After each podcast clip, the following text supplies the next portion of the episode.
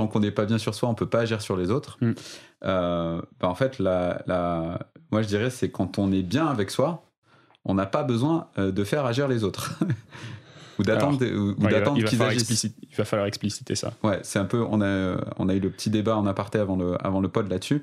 Mais du coup, alors, euh, le, le cercle d'influence, et je vais revenir un peu sur l'analogie de, de l'oignon. En gros, c'est, ouais. c'est le cœur de l'oignon.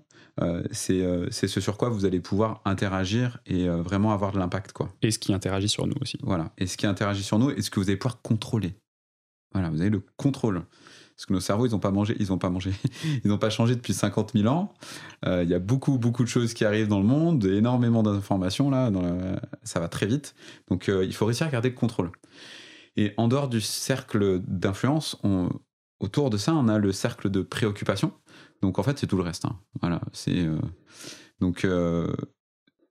sur, le, sur le cercle de préoccupation et souvent. Il euh, n'y a pas trop de frontières hein, chez les éco-anxieux où je, où je, la plupart des personnes, parce qu'on sent, et même moi euh, j'ai envie de dire, c'est, je, je dis, c'est un combat de tous les instants de, de rester euh, émotionnellement stable, c'est que des fois on a tendance un peu à gommer les frontières en ces deux, entre ces deux cercles là. Mm.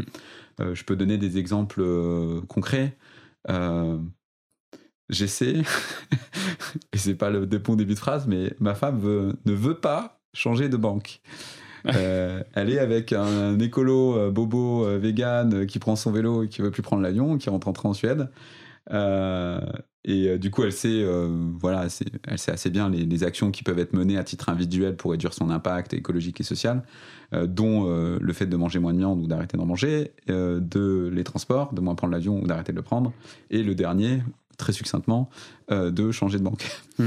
Ou de mettre une partie de ses avoirs dans une banque qui, est, euh, qui n'investit pas dans les énergies fossiles, le travail des enfants ou que sais-je. Et parfois, il vaut mieux pas qu'on sache. Euh, pour le coup, elle est toujours, c'est une banque dans ce style-là. Et ça fait un an et demi que je la tanne. C'est un compte joint ou c'est son compte à elle ? Non, non, c'est son compte à elle. D'accord, on n'a ouais. même pas de compte joint. Et, euh, et elle, a, elle a plein d'argent dessus. Donc je dis, mais tu, tu le sais, ton argent pollue. Euh, en plus, tu sais même pas ce qu'il fait. Ça, c'est pas que de la pollution. Il y a un impact social. C'est, c'est désastreux. Et pourtant, elle veut pas y aller. Et, euh, et c'est encore plus dur quand on applique du coup cette fameuse théorie de cercle d'influence avec préoccupation quand on en revient à nos proches, parce que ça fait vite péter un plomb. Mmh. On a envie de péter les frontières, de dire non, non, ton compte en banque, c'est... Euh, il est dans mon cercle d'influence. Je veux que toi, tu changes ton... Non, ça marche pas comme ça. Ça marche pas comme ça. Et maintenant, quand je le dis, je, je, je sens un peu de frustration en moi. Mais là, ce que je suis en train de faire, c'est que je me dis, ouf, frontière, c'est son compte. Mm. C'est sa décision. Et je pense que, au vu de la vie qu'on a et de, des nombreuses milliers d'heures sur lesquelles on a discuté sur tous ces sujets, je pense qu'elle est déjà plus ou moins au courant de ce qu'il faut faire. Ouais, et, et donc du pourquoi. C'est un choix en pleine conscience et que Exactement. C'est plus juste de... Ouais. Exactement. Donc là, clairement, euh, pour donner un exemple, elle est dans mon cercle de préoccupation. Elle n'est pas dans mon cercle d'influence. Donc, je ne peux pas agir sur le fait qu'elle puisse changer. À moins de lui mettre la pression. Ouais, mais tu vois, dire... où est-ce qu'on arrête le, le moment où tu penses que euh, c'est juste de, euh, de, euh, de l'ignorance au moment où tu sais que, bah, en fait... Parce que si c'est de l'ignorance et qu'elle ne connaît pas, en fait, elle est peut-être dans ton, elle est peut-être dans ton cercle d'influence. À partir du moment où elle est au courant, effectivement, elle rentre dans ton cercle de préoccupation. Mais il y a plein de choses, en fait, où si on se tait, on ne saura jamais si c'était dans ce qui était contrôlable ou si ça ne l'était pas. Alors, je ne dis pas de se taire. Euh, je ne dis pas de se taire du tout. Hein. Au contraire, il faut, faut, faut parler, il faut extérioriser, il faut, il faut échanger, surtout quand on, est, là, on va partir en, en thérapie de couple. La communication, c'est super important. Euh, mais je pense que là, on a déjà passé ce truc-là.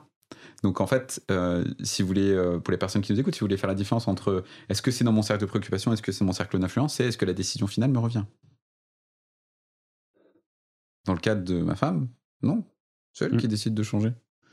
Donc au bout d'un moment, moi j'ai fait mon taf, hein, j'ai envie de dire, euh, et j'ai exprimé aussi euh, peut-être à un moment donné mes convictions, et cetera. Mais après, c'est à elle de, de, de se faire son idée euh, dans sa temporalité, en fonction de ses besoins et à la vitesse à laquelle elle souhaite le faire. Et ses moyens. Mmh. Et ça va, il faut respirer quoi.